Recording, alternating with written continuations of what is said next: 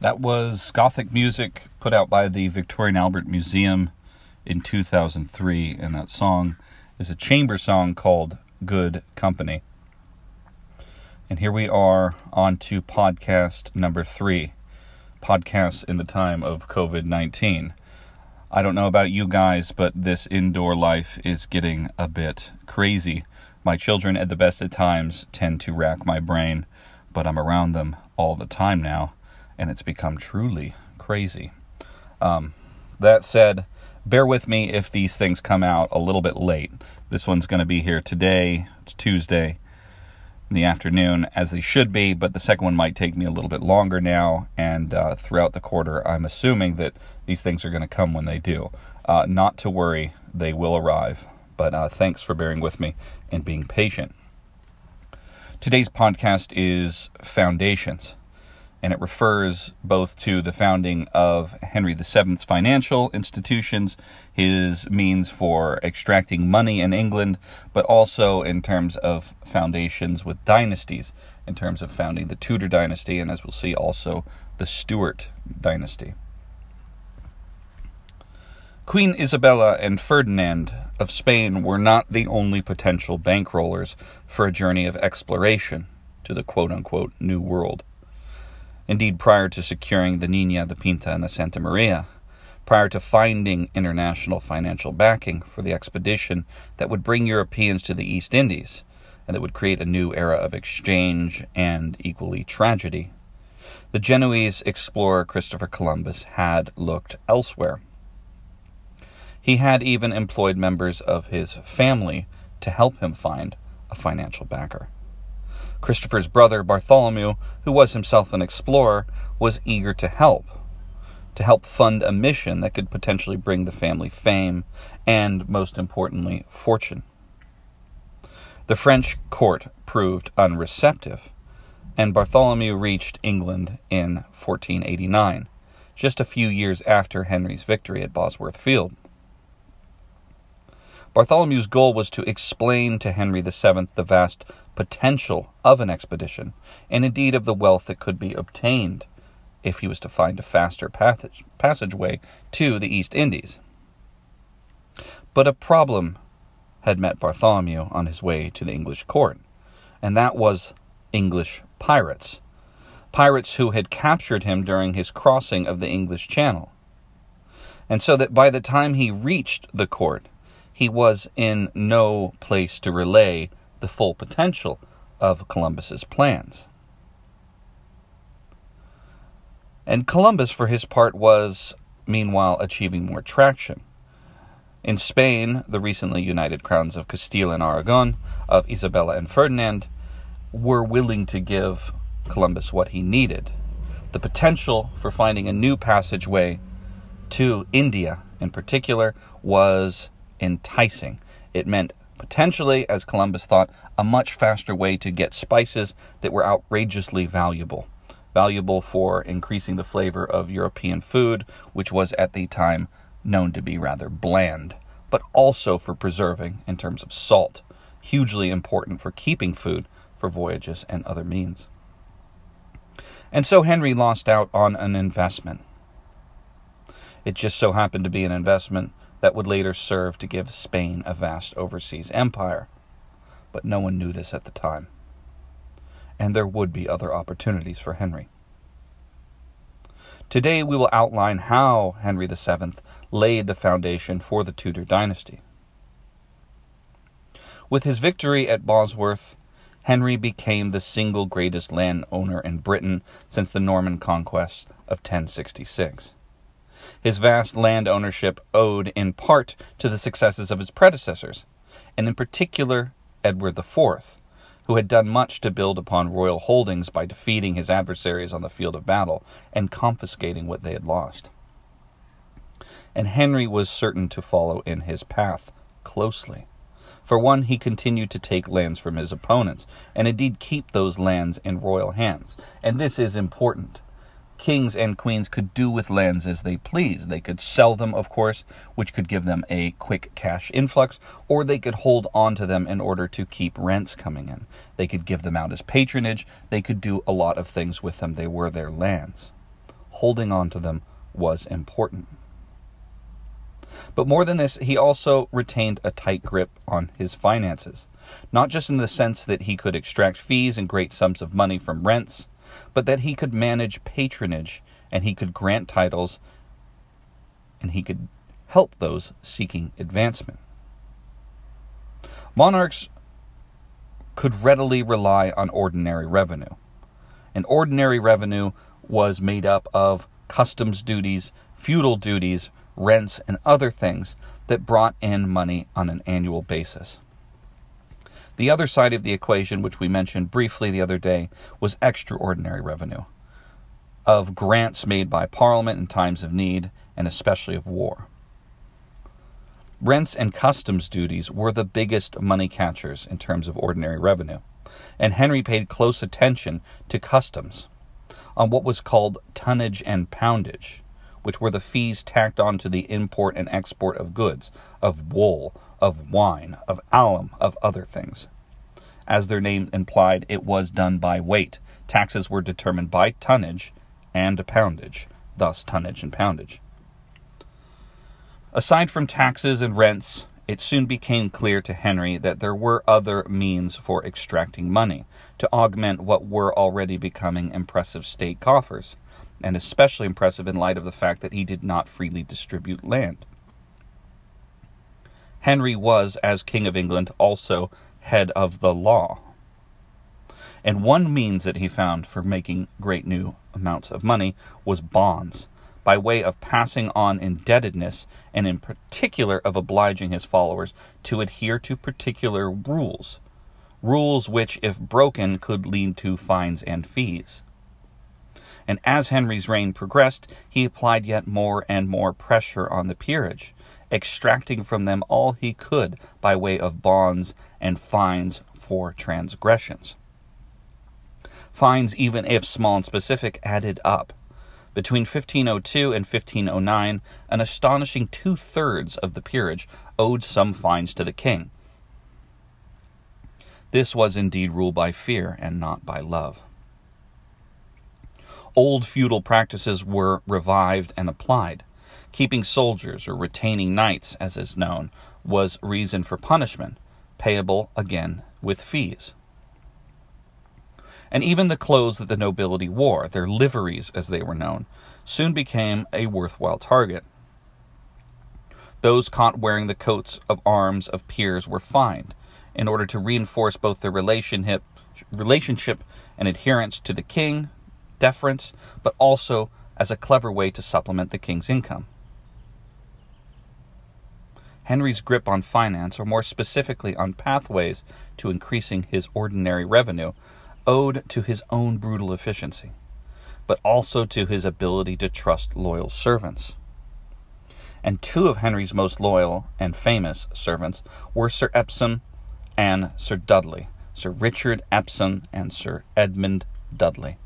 Empson was potentially from a family of sieve makers, thus low born, and he would rise to become one of Henry's main administrators and collectors of taxes. And he would come to serve on the king's council learned in the law, the leading body set up for figuring out new ways to collect and account for taxes. Empson would likewise become incredibly unpopular, seen as a leading instrument of the king's arbitrary taxation and as a nuisance to some of the most powerful figures in the realm, someone who was often called, in short, an upstart. Sir Edmund Dudley would be Henry's single most important minister, however, a leading advocate for the king's system of taxation, and likewise a member on the king's council learned in the law. He was made Knight of the Shire on multiple occasions, and even Speaker of the House of Commons at one point.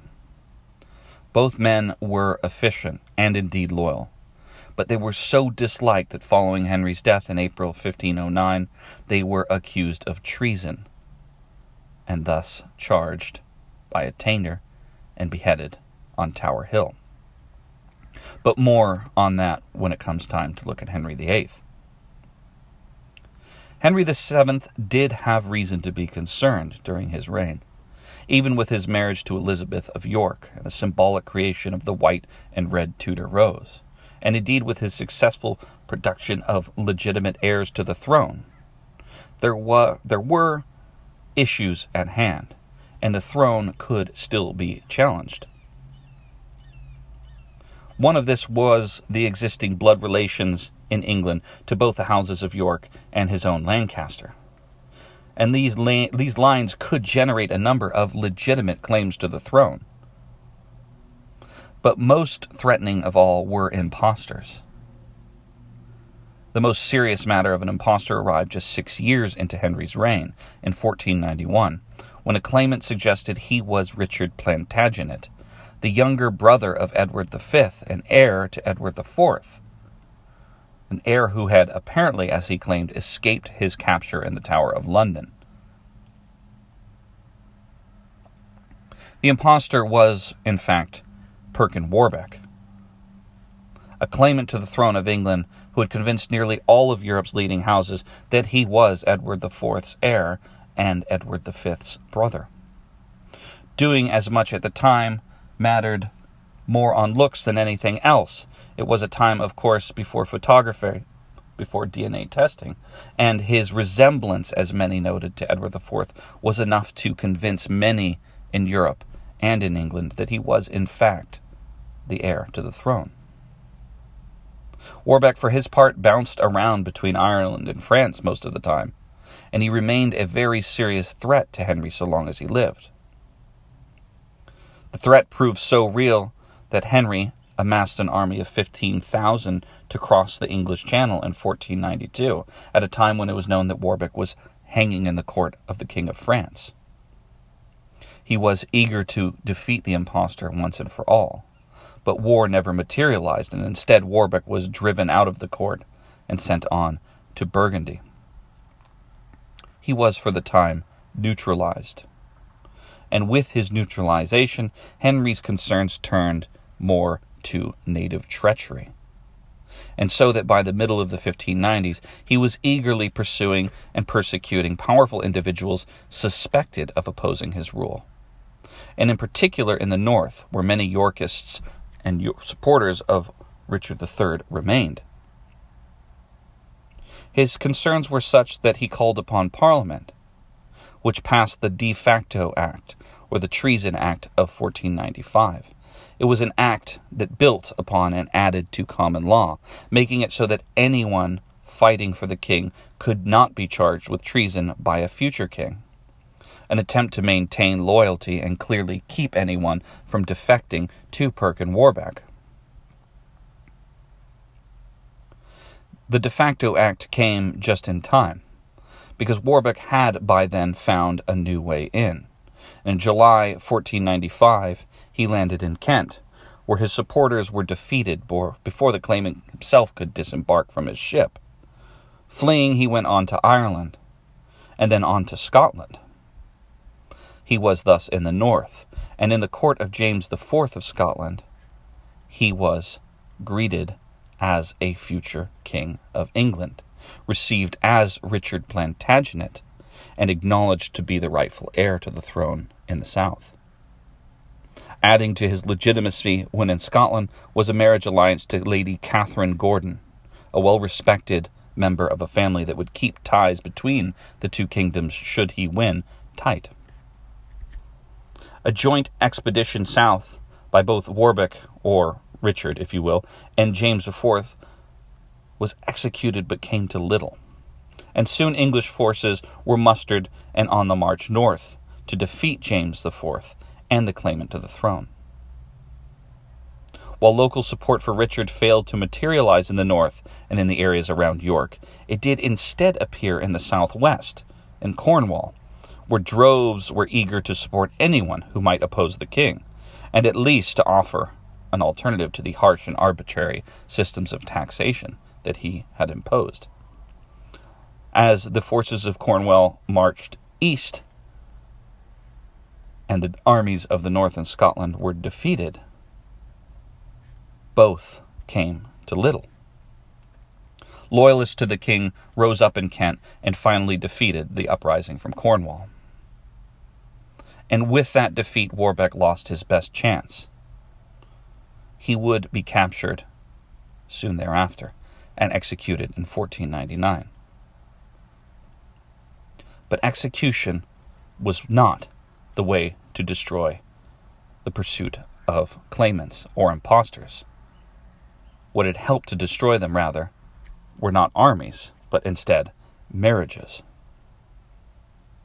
The first of these marriages saw Spain linked to England with the betrothal of Catherine of Aragon, the daughter of Ferdinand and Isabella, to Henry's eldest son, Prince Arthur.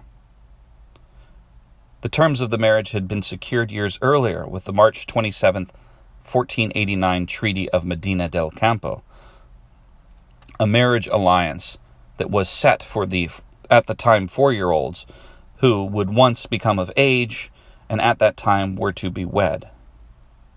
But more importantly for Henry at the time, of course, just a few years after Bosworth, was the fact that the marriage treaty came with a dowry of 200,000 gold crowns, a remarkably large sum of money that could be used for any number of things, potentially even bankrolling an army should he be opposed.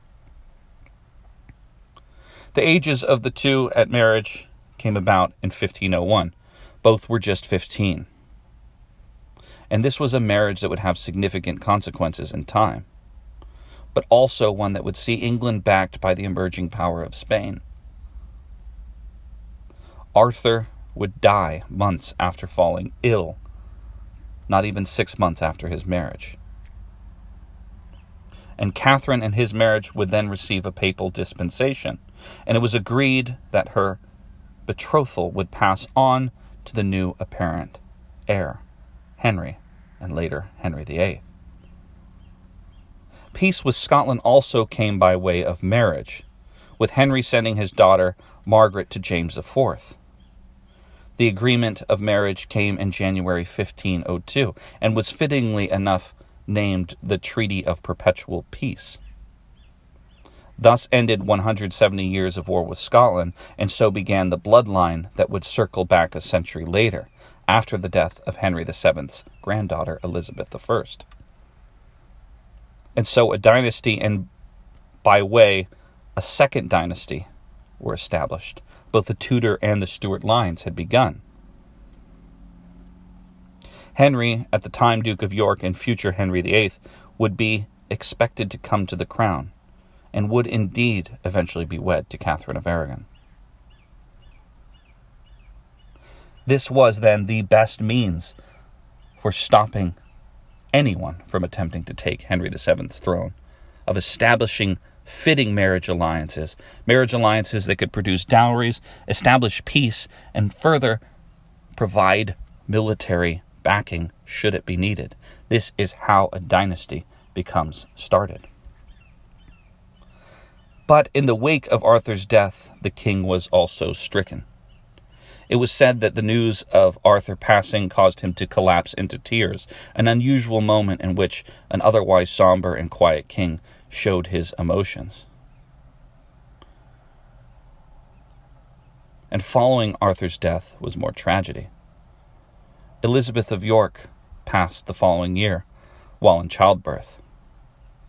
Henry for a time considered marrying the young Catherine of Aragon himself after the dispensation, a plan which came to nothing upon the death of Catherine's mother, Isabella. It was at the time less desirable to have a marriage alliance with someone who lacked both of their royal parents. When seeking a new wife, Henry VII informed his ambassadors that he wanted one who looked like his former queen and in just a matter of years he would die of tuberculosis. But at that point, he would rejoin his wife, taking her side where he is to this day, in the chapel named after him, Henry VII's Chapel, an extension of Westminster Abbey. I, for one, visit his tomb often, if not simply because it is rather remarkable and beautiful because of the fluted carved ceilings but I like to go because I like to pay a visit to the individual who established not one but two dynasties, dynasties that would last for the next 200 years. Henry VII, I would like to add and end did not smile often. Historians sometimes attribute this to his personality, to his severity, to his miserly pursuit of wealth. I like to think it's for another reason, and it's because his teeth were quite bad, and he was modest, and he didn't like to show his teeth. I think he's a dynamic king. He's a king who established, as I said, two dynasties, and I think he's worth looking at in greater detail, not just as the grandfather of Elizabeth, but as the creator of the Tudor and Stuart lines. We'll have to get to his son next week. Next, we'll consider religion in England, the single most important guiding principle of most contemporaries' lives. Thank you.